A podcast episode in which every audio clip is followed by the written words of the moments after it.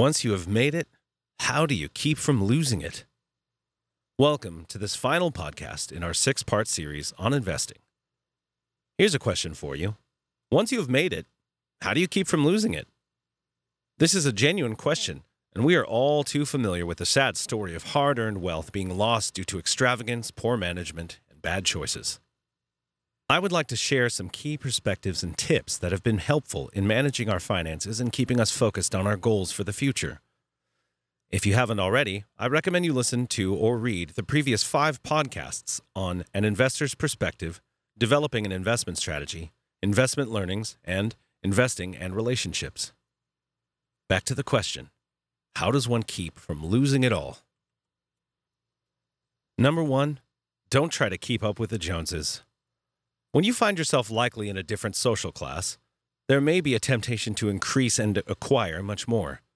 When you start making money, it's easy to justify and say, now it's time for this or time for that.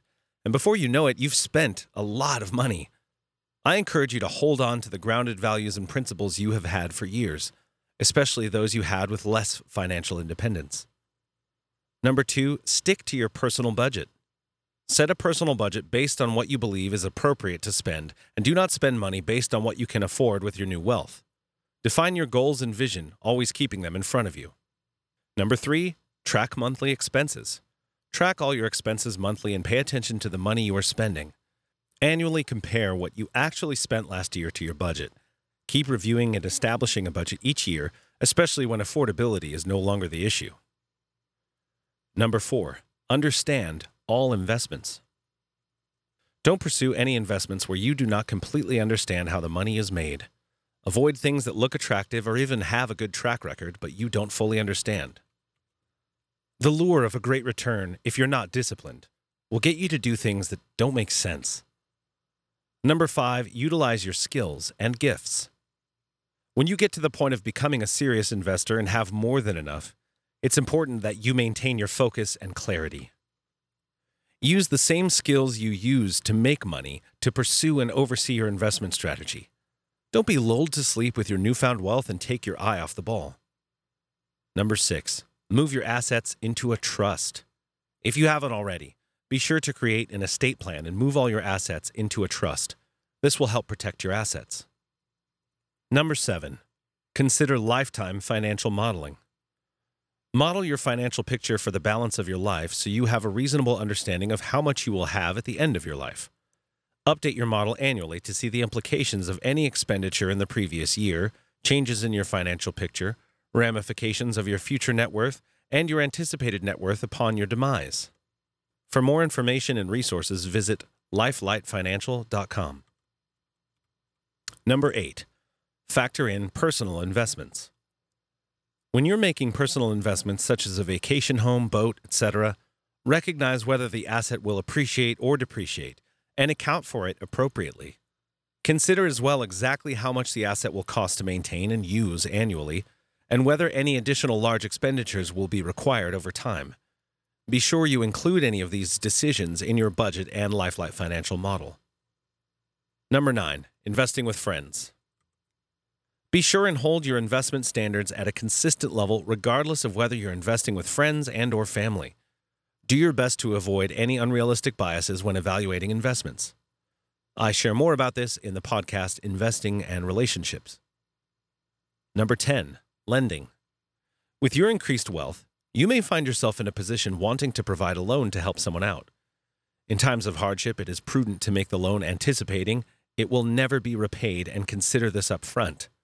If you fully expect the loan to be repaid, be sure you request and accurately document adequate collateral, preferably real estate. I have found documenting the agreement also protects the relationship and encourages the borrower to keep up with payments always require a personal guarantee if you desire to be repaid. Number 11. Giving to your children. Determine how much to give and invest in your children based on what is best for them and not based on how much money you have or what you can afford.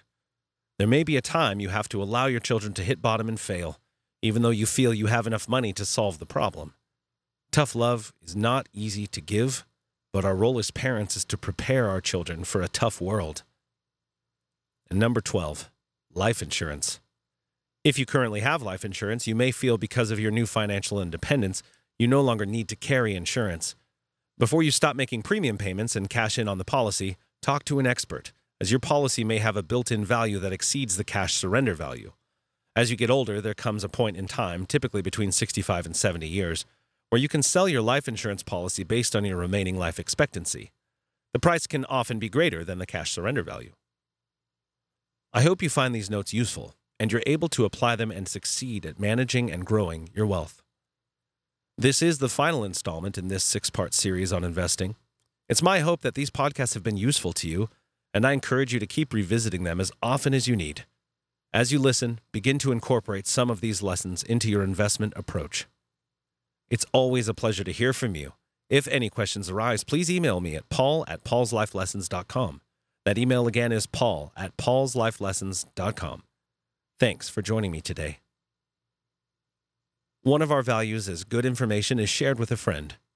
Please take the time to think of your friends, men or women, who might benefit from this blog.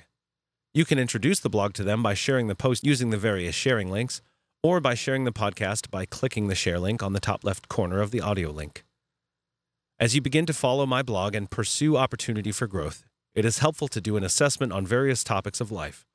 If you haven't already, I encourage you to click on the link and take the current life conditions assessment. I believe it would be helpful to take this assessment annually and revisit how you are growing in life.